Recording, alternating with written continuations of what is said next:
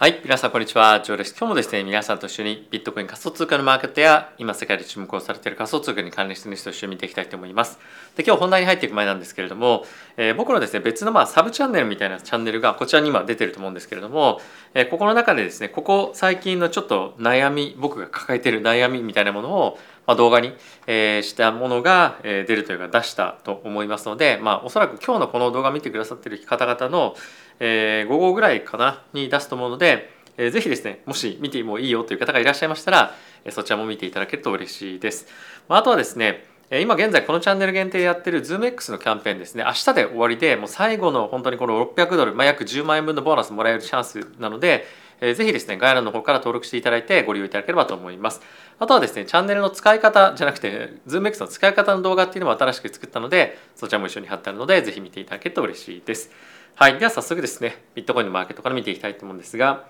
え現在ビットコインは2万800ドル近辺まで推移をしておりますと。で今日はですね高値という観点で言うと2万1085ドルまで上がったので結構ですねここ最近のまた高値を更新してきていて勢いがあるなという感じはまあありますよね。まあそんな中もう少しまあその勢いを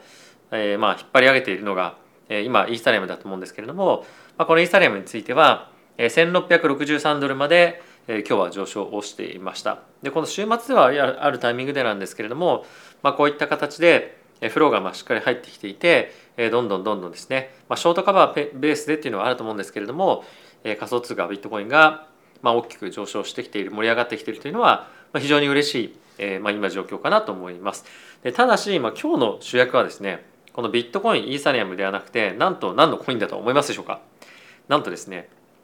はい、同時コインですね、えー今日この1日だけで、まあ、50%ぐらい上がっていて、えーちょっと前から比べるともう2倍ぐらいですねの状況まで今上がっていますとでこれは何が原因かっていうと、えーイーロン・マスクがですね、まあ、ツイッターの CEO になったというか、まあ、買収をしたことによって、えーそのツイッターのエコシステムの中で、まあ、同時が何かしら使われるんじゃないかというような期待が、まあ、今高まっているというような感じですね。で、えー今回ですねこの買収に関わっている、まあ、CZ さんえこれバイナンスの CEO なんですけれども、まあ、そのブロックチェーンの取り組みっていうところに対しても、え協力をしているということも言っていたので、まあ、こういったところの、えまあ、トークンの上昇っていうのが、まあ、今助長されているというような状況かなと思います。でこれ以外でもですねあの犬系のそのミームトークンについては、まあ、大きく上昇をしているんですが、まあ、特にその他に材料もないというか周りに見てもしょうがないかなというふうに思うので、まあ、今日はこの仮想通貨の動きという観点では、まあ、このぐらいに今ちょっと留めておこうかなと思います。でこの週末のタイミングでなんですけれども、えーちょっと注目をして見ておきたいのがこのニックさんのですねまたコメントが出てきました。で、えーこれは何を言っているかっていうと、えー12月の FOMC のタイミングでどんなことを議論しているのかもしくはどんなことをまあ考えているのかみたいなことをえ今回ですねこの11月2日の FOMC でパウエル議長がまあ、どんなことを言うかこれがまあ最も重要なポイントになってくるでしょうというふうに言っていますと。で、えこれはですねこのチャンネルでもいろんなところでもまあいろいろお話しされていることだと思うんですけれども、ま、このニックさんっていうのはですねここ最近、ま、ものすごくいろんな情報が彼にリークされてるんじゃないかっていうことも言われている記者でもあるので、彼が言うことっていうのはですねマーケットも動かす要因になるんですよね。なので、かなり彼の中あのコメントはフォローされていると思うので、えーぜひですねこの方の、まあ、ツイッターフォローされるかまたはこのチャンネルでも継続的に皆さんにお伝えをしていきたいと思いますので、えーぜひですね見逃したくない方はチャンネル登録していただけると嬉しいなと思っております。で、えーこれに加えてもう一つやっぱり見ておきたいのが50ベースポイントの利上げに例えばなった場合ですよね12月になった場合これも下に記載があるんですけれども今ですねじゃああの経済が少しずつ少しずつ弱くなっているもしくは物価上昇がまあ緩んできてるみたいなものはある一方で雇用がものすごく強いじゃないですか。じゃあそこをどういうふうにまあ弱めていくかっていうところがまあ一つ大きなポイントなんですよね。でえわざわざその雇用を弱めるつもりあ弱める必要ってあるのっていうふうに思う方もいらっしゃるかもしれませんが今ですね物価上昇を大きく押し上げている一つの要因として賃金の上昇っていうものがあるんですよね。でここを抑え込むためには失業率をもっと上げたりですとか、まあ、今その人を企業がどんどんどんどん雇うっていうようなその今の流れを断ち切らないと賃金の上昇というところを抑えていけないのでここはですね本当に50ベースポイントの利上げにとどめて大丈夫なのかそこにおそらく今後もしニックさんなり他の方が切り込んでいった時にどんな返答をするかっていうのは、まあ、かなり重要なポイントになってくるんじゃないかなと思うのでえこの辺りもですねえ次の FOMC のタイミングでしっかり皆さんにお伝えをしていきたいかなと思っております。はい。で、ここから仮想通貨に関連してですね、えニュース見ていきたいと思うんですが、えまずはですね、こちらから見ていきましょう。えビットコインがですね、今上昇大きくしてますけれども、2万1000ドル近辺で、え非常にですね、大きな、まあ、プロフィットテイキングというふうに書いてますが、え利食いのですね、いわゆるそのオーダーが大きく置いておりますよ、もしくはフローが出てますよっていうのが、この記事になってますと。で、具体的にどんなことを言ってるかっていうと、ちょっと見ていきたいと思うんですけれども、今ですね一つ注目をされているポイントとしてこちらにもハイライトさせていただいたんですが7年から10年間ビットコインをですね全く動かしていなかったウォレットがちょっと最近アクティブになり始めてますよっていうのがこの、まあ、今動きになっていますと。でその中でもま結構面白いなといった動きがまこのチャートあのこのチャートというかまあ次のところでも出てくるんですけれどもえ今ですねま結構その利食いのフローが彼らが出てるんですよ。でつまりまあ、ずっと長くビットコインを持っていた人たちが、まあ、そろそろ今のタイミングで、まあ、売るかみたいな感じで、まあ、結構売りに出てるんですよね。でこれっていうのは、まあ、ある程度まだやっぱり下にダウンサイド、まあ、ダウンサイドを見てるっていうような考え方もあるかと思うんですけれども、まあ、やっぱり今のこのマクロ環境が非常に不安定だっていうところが、一つあるんじゃないかっていうことが言われているんですよね。であとはもう一個面白い動きがありましてこれはですねちょっと前にも触れたんですけれども、まあ、今ですねこのチャートちょっと拡大しようかな。はいここなんですけれども売りに出てるフローの性質ですね、まあ、それはさっき言ったようなクジラの人たちだけじゃなくてま全体感としてなんですけれどもここの真ん中がですね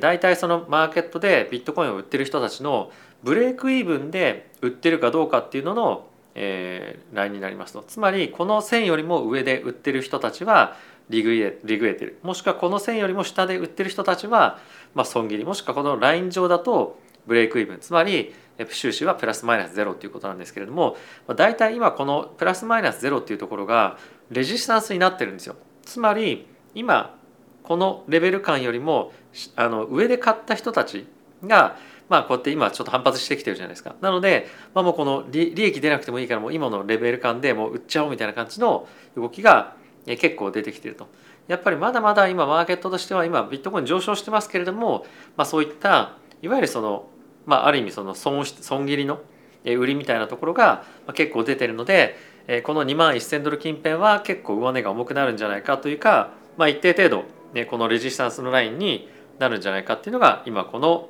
記事では言われていますと。で、今日はちょっとご紹介しないんですけれどももう一個別の記事でどれぐらいどこにオーダーが入ってるかっていうのが、まあ、見えている、えー、まあ、その記事があったんですけれどもその記事についてはやっぱ2万1,000ドルっていうのは、かなり多くのオーダーが入ってる水準なんですよね。でその一方でそこを抜けると、まあ、あんま大きなオーダーが入ってるレベル感っていうのがないので、まあ、結構そこからぶち上げてボーンといく可能性は、まあ、あるんじゃないかなというふうに僕は思いました。でプラスそれに加えてもう一個面白いなと思ったのが、まあ、1万8000ドルよりも下もしくは1万9000ドルぐらいだったかなそこぐらいからは、まあ、かなり熱い買いのオーダーがずっと下に入ってるんですよね。なのであんまりそのビットコインについて大きくここからドーンと下にまあ下げていくような展開っていうのはちょっとオーダーブックを今の時点で見る限り考えづらいのかななんていうのは感じたりはしています。まあ、今ちょっと FOMC のえー、まあ見方っていうのもいろいろ変わってきてることもあるので、えー、その FOMC 後ですねにまた状況変わるかもしれませんが少なくとも今の環境で置かれているオーダーという点については、まあ、そういったものが今見えているというのが、まあ、非常に重要なポイントになるんじゃないかなと思います。でもう一つですねイーサレムについて今非常にですねイーサがまどんどんどんどん上がっていて、まあ、かなり調子がいい感じではあるんですけれどもファンダメンタルがですね、まあ、今イーサについては非常に良くなってきてますよというのがこの記事になってきていますと。でいくつかポイントがあって皆さんにもいくつか以前ご紹介したことあると思うんですけれども今ですねこちらにもありますあります通りイーサがですねマージ後にどんどんどんどん全体的なその総発行枚数がまだプラスではあるんですがここ最近の傾向を見てみると取引ボリュームっていうのが上がってきたこともありましてどんどんですね、まあ、デフレになってきてるとつまり総発行枚数がマージ前と比べると、まあ、そろそろマイナスになっていきそうですよという状況にあるというのが一つですね。でプラスこれに加えてもう一個面白いなと思ったのが今ですねイーサのまあそのネットワークといいますか、まあ、その関連チェーンの中のまあ DeFi ですとかそういったものに対してのトータルバリューロックとつまりまあ預け入れですねの資産がちょっと伸び始めてるんですよね。でこれっていうのはリテールのですね取引をしている人たちが例えばコインベースですとか、まあ、いろんなところで買ったものが、まあ、結構預けられるような傾向にあったりですとか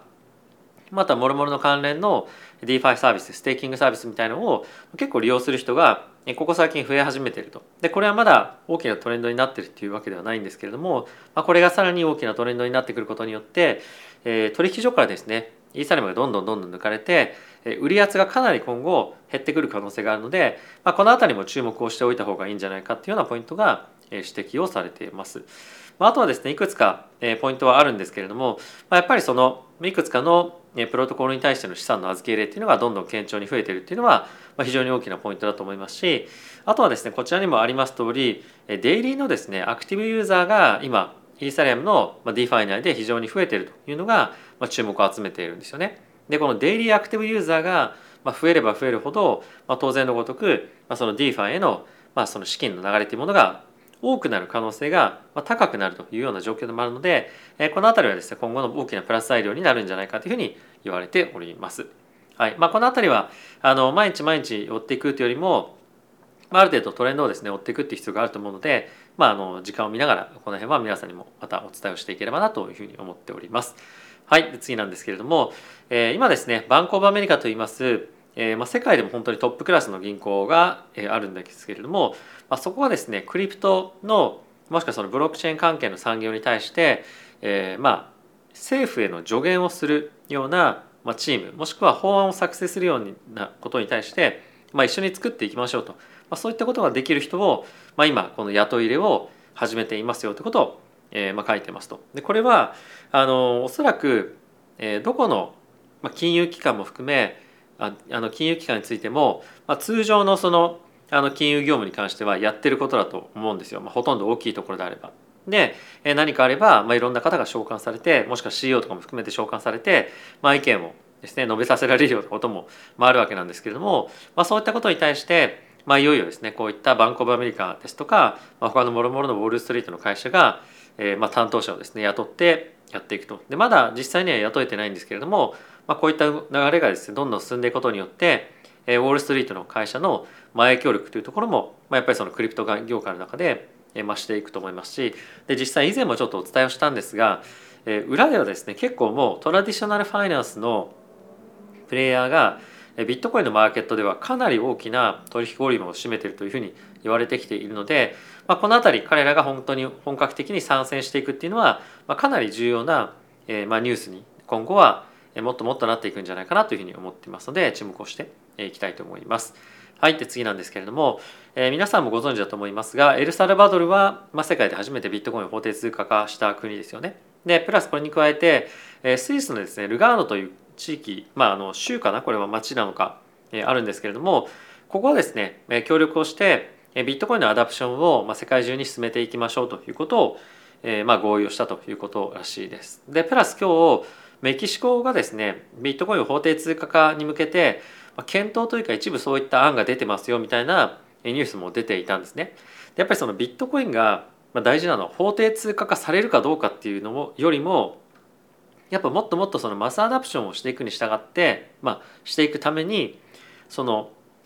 ペイメントシステムの中に、まあ、組み入れられるかどうかっていうことだと、まあ、最終的には思うんですよ。でもちろん法定通貨化することによってまあ非常に大きなプラス材料ある一方でちょっとそこは望みすぎかなっていうのも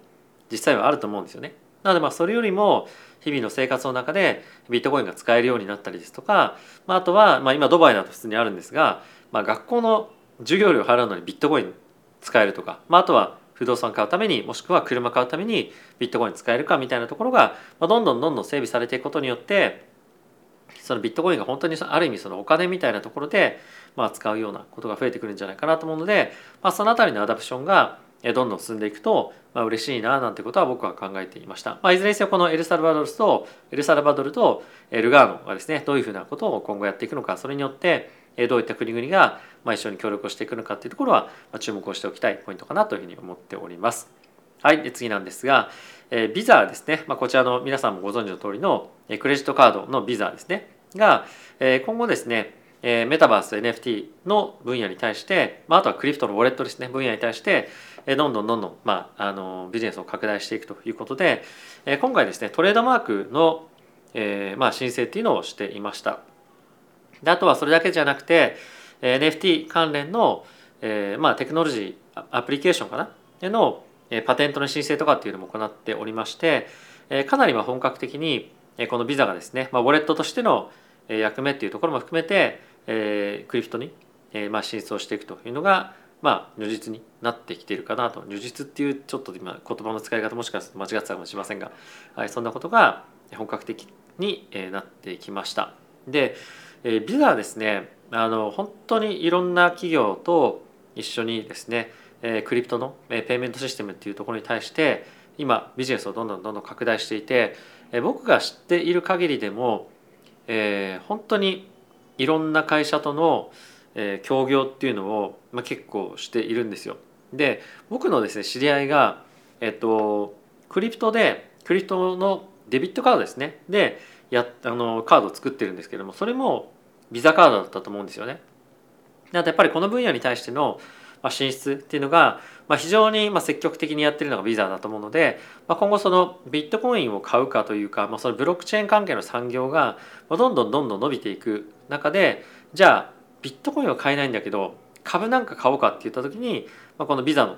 えー、まああのなんていうんですかね、まあ、選択肢っていうものが、まあ、もっともっと大きく今後なっていくんじゃないかなと思いますし、まあ、あとはこのビザの活動を見ていくと、実際にどういったあの使われ方みたいなものができるのかというところに加えて、まあ、世界中でのそのビットコインのアダプションみたいなところの進み具合っていうのも見えてくるかと思いますのでビザっていうものを追っていくことが結構重要な、まあ、の情報を仕入れる先に今後はまあなってくる可能性がねあるんじゃないかななんてことは考えております。まあ、いずれにせよですね次のビットコインもしくは仮想通貨の大きなブルーマーケットが来るに際して非常にやっぱり重要なポイントがですねマスアダプションっていうところだと思うのでこのトピックはあのもう避けて通れないと思うんですよね。まあ、その上でビザっていうのはかなり重要な役割を担っていくんじゃないかなと思うので、まあ、引き続き注目をしていきたいかなと思っております。はい、ということで皆さんいかがでしたでしょうか？イーロン・マスクはですねツイッターを買収したことによって同時が大きく上昇したりですとか、まあ、アルトコインが結構騒がしくなってきていたり、まあ、あとは FOMC 前というところもあってかなりビットコインイーサレム自体でも動きが出てきておりますけれどもおそらく10月のようなめちゃくちゃボラティティが低いような環境が11月も続くっていうことはもしかしたらないかもしれないなっていうふうに思っておりますと。でこれはなぜかっていうと、えっと、12月はですねかなり静かな年というか月になると思うんですけれどもやっぱりこの11月から12月にかけてはあの CPI もありますし雇用統計もありますしもろもろの経済指標っていうものがマーケットをですね動かすかなり重要な要因になってくるというかまず一つのポイントですね。あとは今クリプトのマーケット特にビットコイン、まあ、特にイーサですねについては先物の、えー、ポジショニングっていうのがかなり積み上がっていってると。